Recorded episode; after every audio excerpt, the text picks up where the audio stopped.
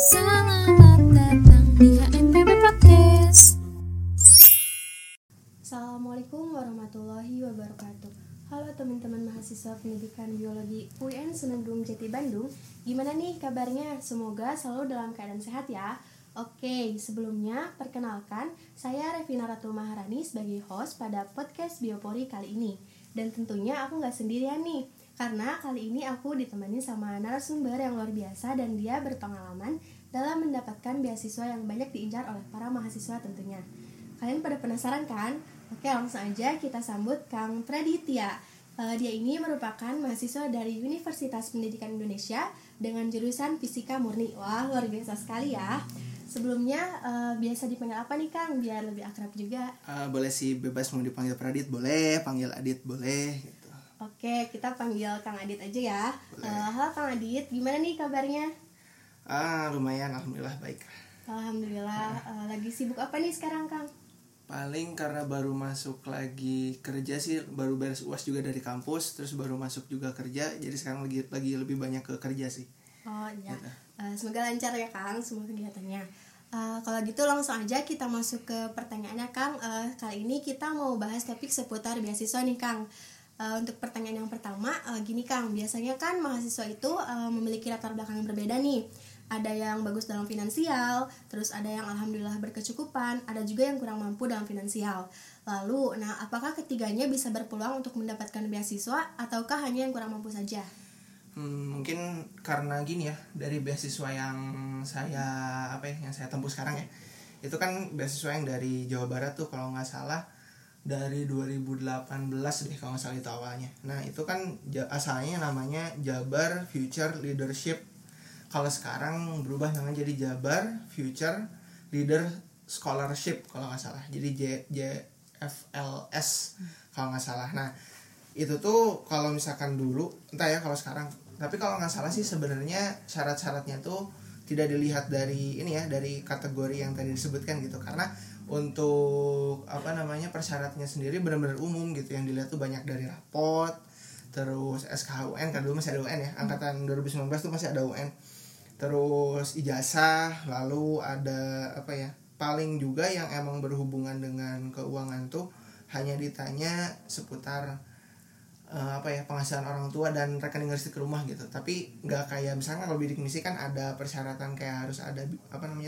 SKTM tuh minimal sampai kecamatan kalau nggak salah. Nah itu dulu juga saya sebelum ikut ke situ JFL ini asalnya ikut itu dulu bidik misi, karena tapi bidik misi itu cuman sedikit kuotanya karena saya masuknya jalurnya ujian mandiri cuma sedikit dan ternyata kuotanya sedikit. Nah kalau untuk JFL ini tuh kuotanya cukup besar dan tidak dilihat jalur masuknya seperti apa. Tapi kalau misalkan untuk sekarang karena UN-nya udah nggak ada, jadi UTBK yang dilihat, nilai UTBK-nya gitu yang dilihat kayak gitu. Nah jadi kalau misalkan untuk dari kemampuan secara finansial mungkin sepertinya kategorinya bukan kategori yang utama deh gitu, tapi kesekian gitu dilihatnya. Oh iya Kang, berarti untuk beasiswa JFL ini sendiri itu bisa untuk semua kategori ya Kang? Iya. Yeah.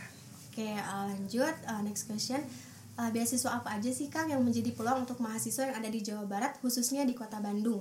Mungkin kalau untuk jenis-jenis beasiswanya banyak ya. Kalau untuk beasiswa swasta mungkin yang saya dengar ya kayak lebih banyaknya dari dosen sih, kayak misalkan dari Jarum, biasanya itu kan olahraga tuh yang dapat dari Jarum, terus dari instansi swasta lainnya gitu. Nah kalau untuk yang instansi pemerintah mungkin seperti bidik misi kan, itu termasuk juga beasiswa. Lalu untuk yang saya tempuh JFL atau JFLS sekarang namanya, itu juga sama. Tapi kalau JFLS itu memang khusus untuk warga Jawa Barat. Jadi kalau untuk warga di luar Jawa Barat mungkin enggak sih kayaknya, karena ini kan program dari Ridwan Kamil juga. Pas pertama kali masuk, beliau diangkat jadi gubernur, muncullah program ini kalau tidak salah gitu. Oke, biar untuk mengefisiensikan waktu langsung aja Kang ke next question. Biasanya periode pendaftaran beasiswa itu dibukanya di bulan apa sih Kang? Nah biasanya dari bulan Maret tuh udah mulai rame tuh di Instagram. Promo-promonya itu dari kita selaku penerima beasiswa juga. misalkan kayak ada program apa nanti jelasin lah di yang berikutnya. Nah itu termasuk langkah untuk promosi juga gitu. Nah untuk pembukaannya biasanya di jangka Juli sampai Agustus sih, paling telat tuh sampai September.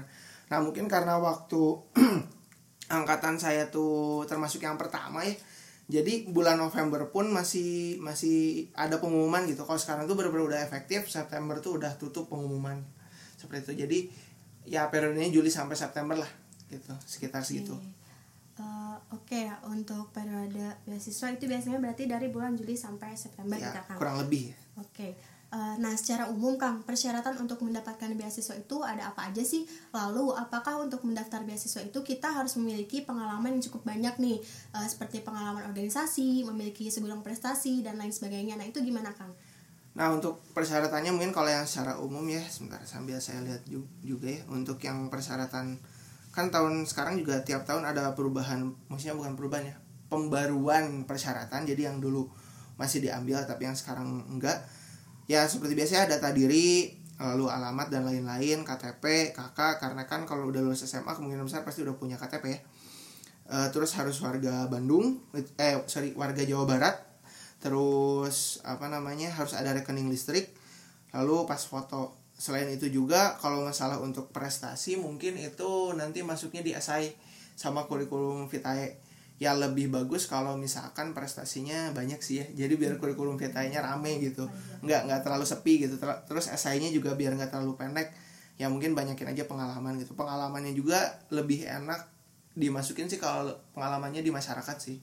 Itu lebih bagus sih kalau menurut saya ya gitu. Walaupun ya pengalaman apapun masukin aja. Oke, gitu. Berarti penting juga ya Kang pengalaman ya, cukup penting. Oke. Nah, selain persyaratan yang perlu kita penuhi nih Kang, hal apa aja sih yang harus kita siapkan untuk mengikuti program beasiswa ini? Yang disiapkan ya paling kalau misalkan untuk untuk yang mahasiswa mungkin IP-nya diperbaiki sih, itu yang paling penting. Tapi kalau untuk yang dari awal nih yang baru pertama kali masuk kan, kalau saya kan belum ada IP dong kalau saya semester 1 di awal.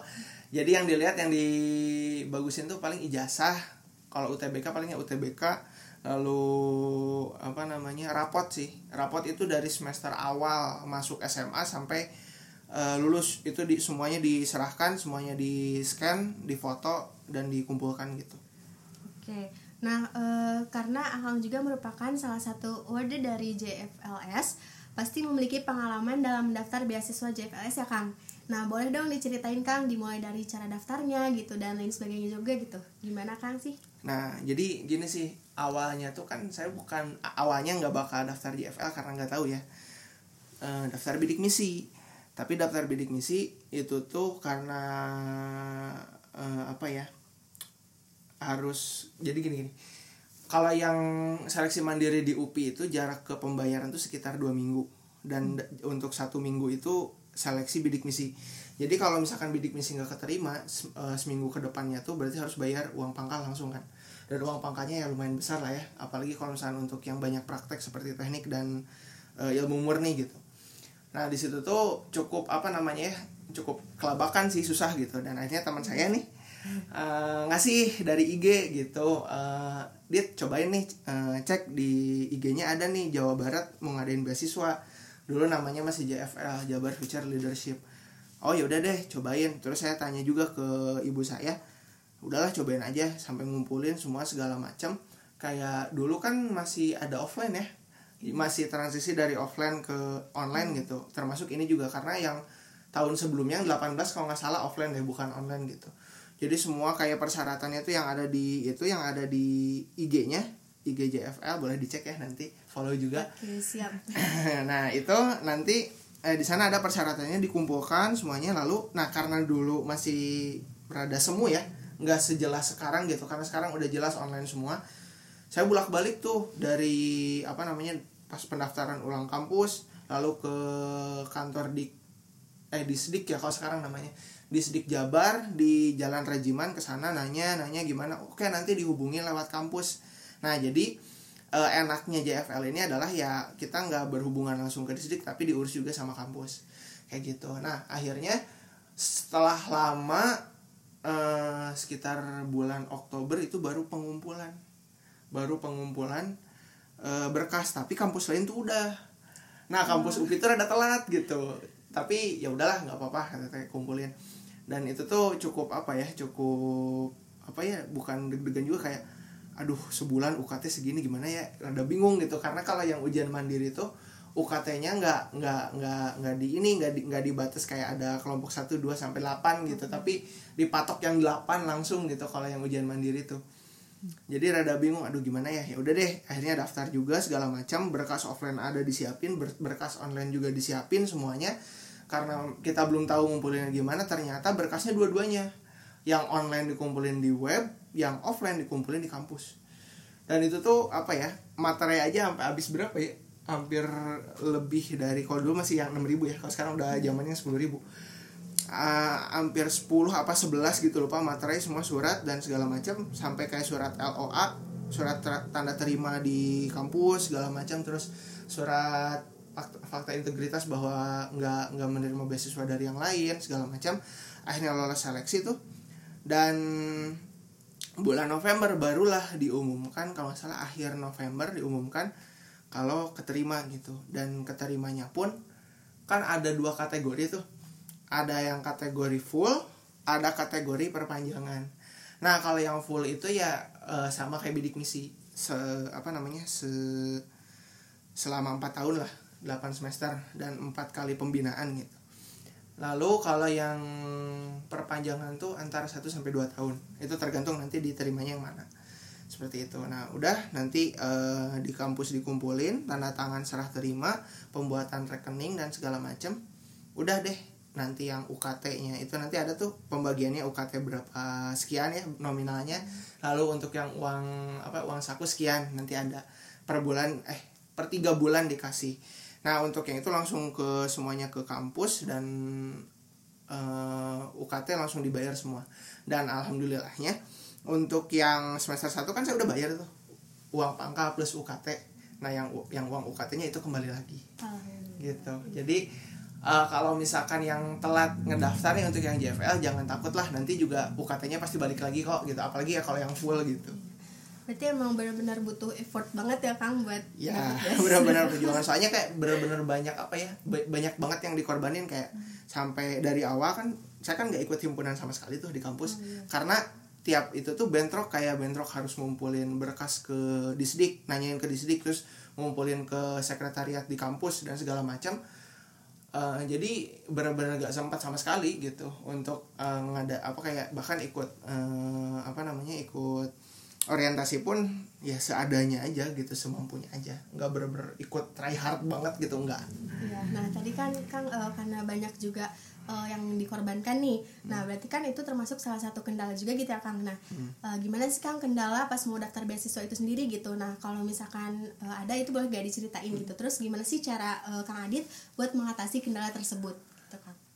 Nah mungkin kalau misalkan untuk ketika angkatan saya, terutama untuk 2019, karena dulu masih offline dan online, ya itu dia pembagian waktunya aja sih. Jadi kayak sisihin mana yang emang penting untuk mahasiswanya itu sendiri gitu. Kalau misalkan untuk mahasiswa itu sendiri sekiranya ada kegiatan yang nggak terlalu berpengaruh, ya tinggalin dulu lah, yang penting dulu gitu loh maksudnya. Jadi di pembagian waktu sih lebih tepatnya, karena kalau misalkan yang sekarang lebih enaknya karena udah online semua kan, jadi termasuk ke kampus pun online gitu, nggak ini, paling kecuali kalau ke kampus tuh minta kayak surat LOA sama fakta integritas kalau nggak salah itu minta ke kampus gitu. Tapi kalau sisanya untuk sekarang udah tertanggulangi sendiri oleh pihak JFLS-nya itu sendiri gitu, karena udah semuanya online, lebih mudah lah.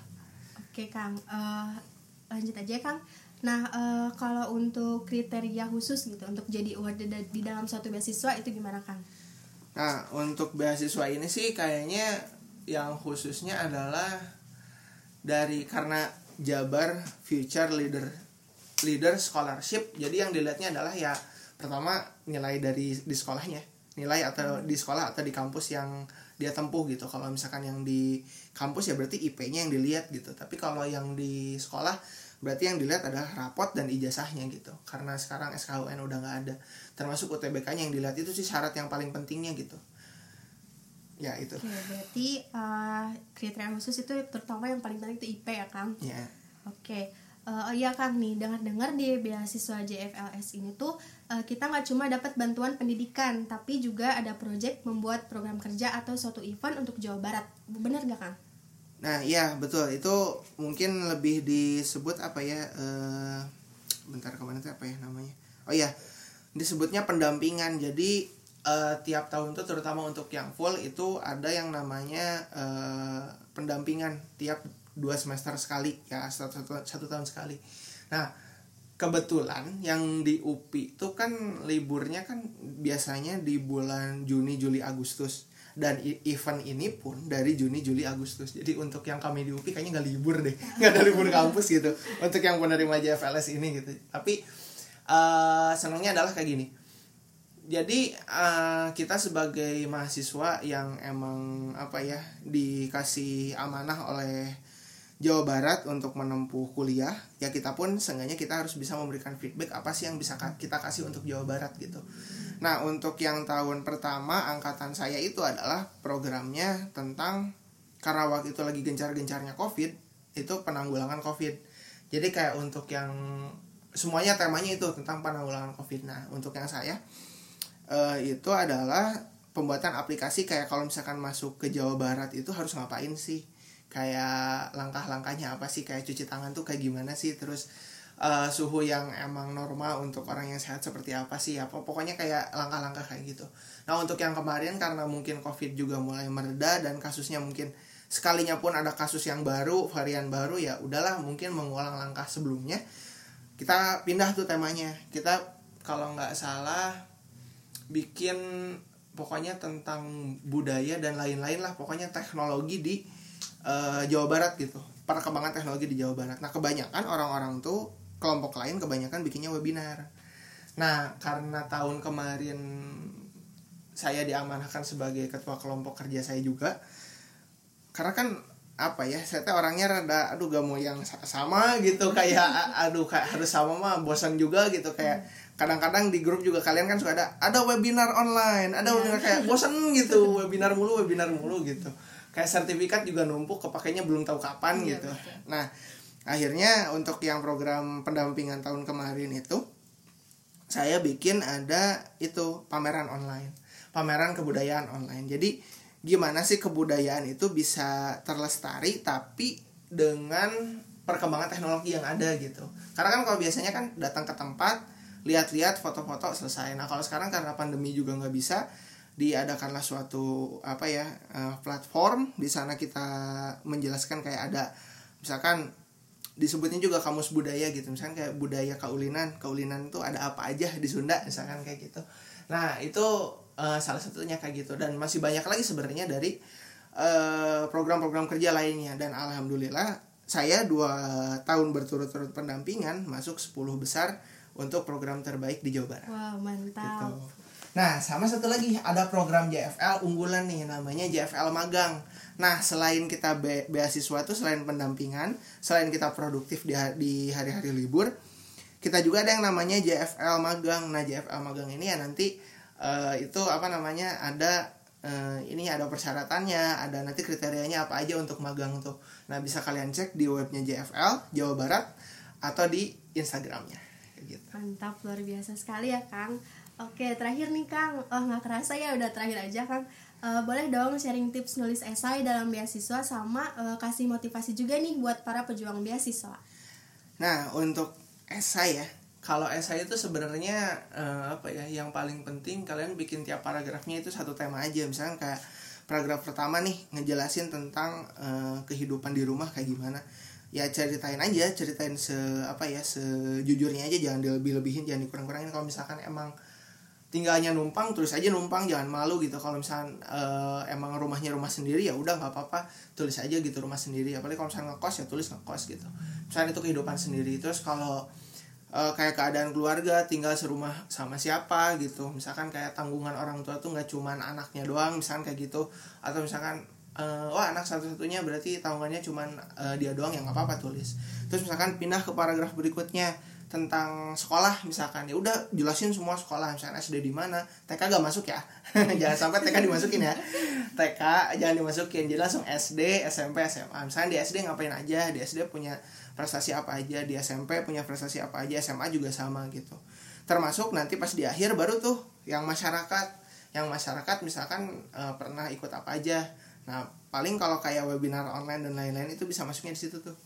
Kegiatan di masyarakat misalkan kayak webinar apa, lalu bikin program di masyarakat apa aja, misalkan aktif di DKM atau Karang Taruna misalkan kayak gitu. Nah, itu di masyarakat. Lalu terakhir deh, alasan kenapa ingin mendapatkan beasiswa ini. Gitu. Kenapa sih pengen dapat beasiswa ini gitu. Nah, itu sih yang paling penting. Lalu tadi apa sih pertanyaan yang keduanya setelah saya? Yang terakhir, motivasi Kang buat para pejuang beasiswa nih, gimana biar kita tuh lebih semangat gitu untuk mendapatkan beasiswa juga gitu. Nah sama gini, kalau motivasi gimana ya, dan gak jago motivasi ya, paling cuman saran aja gitu. Kalau misalkan nyari beasiswa jangan cuman satu sumber gitu, jangan cuman satu sumber, kadang-kadang kan suka ada yang mengiming-imingi, ikutlah ini nanti kita bakal ngasih informasi tentang beasiswa blablabla segala macam, tapi kenyataannya misalkan kayak cuman ikut-ikutan kegiatannya doang, tapi kita nggak dapat informasi yang emang kita mau gitu. Nah paling jangan cuma ngandelin satu, banyakin ini juga link di masyarakat. Lebih penting link di masyarakat, karena termasuk ini juga relasinya saya dapat JFL kan nggak dari kampus, nggak dari sekolah gitu, tapi dari temen gitu dapatnya, bukan dari suatu pihak instansi atau gitu. Termasuk kayak kalau di masyarakat kayak di Karang Taruna, banyak-banyaklah ngobrol sama yang lebih tua gitu, kayak kuliah di sini gimana sih? Dapat beasiswa gimana sih gitu. Sama jangan lupa aktif aja kayak nyari link di Instagram, terus di Google juga enggak apa-apa, cari aja misalkan beasiswa tahun, misalkan sekarang tahun berapa sih? 2022. Tahun 2022 misalkan ada beasiswa apa aja, yang enggak apa-apa cari aja gitu. Daftarnya kayak gimana? Tapi ingat, jangan langsung percaya, cari dulu misalkan ini linknya apakah terpercaya atau enggak, beasiswanya tuh benar atau enggak, udah berjalan berapa tahun gitu, terus yang ngadainnya siapa. Nah itu juga harus jelas gitu. Oke, teman-teman, karena pertanyaan dari aku sudah habis, maka ada beberapa catatan poin nih yang aku tangkap. Yang pertama, untuk beasiswa itu sendiri bisa seluruh kategori ya teman-teman, nggak harus yang kurang mampu aja nih. Nah terus untuk beasiswa itu jenisnya ada di swasta itu kita bisa dapat dari dosen, terus dari Jarum. Kalau untuk di negeri itu ada bidik misi, dan juga ada yang kayak Kang Adit dapat nih, ada JFLS. Nah untuk JFLS ini sendiri itu lebih dikhususkan untuk warga-warga di Jawa Barat. Terus untuk periode pembukaan dari beasiswa ini itu biasanya dimulai dari bulan Maret. Biasanya di bulan Maret ini kita dipromosiin dulu nih sama akang-akang sama teteh-teteh yang udah dapat beasiswa sebelumnya. Nah untuk periode pembukaan beasiswanya itu biasanya di bulan Juli sampai Agustus. Untuk persyaratan beasiswa sendiri itu biasanya ada data diri, terus KTP, KK, domisili Jawa Barat, rekening listrik, pas foto, CV, dan juga esai. Nah, untuk ada motivasi nih dari Kang Adit di terakhir tadi, untuk para pejuang beasiswa itu kalian harus carilah sumber sebanyak-banyaknya gitu. Dimulai dari relasi, terus aktif di sosmed, yang terutama kalian juga harus buktikan dulu gitu kebenaran dari sumber beasiswa itu tersebut. Oke, makasih banyak nih Kang untuk waktunya. Semoga sukses selalu. Amin, terus amin. Lancar dalam melaksanakan kegiatannya. Makasih amin. Banyak ya Kang. Oke, makasih juga ya. Dah.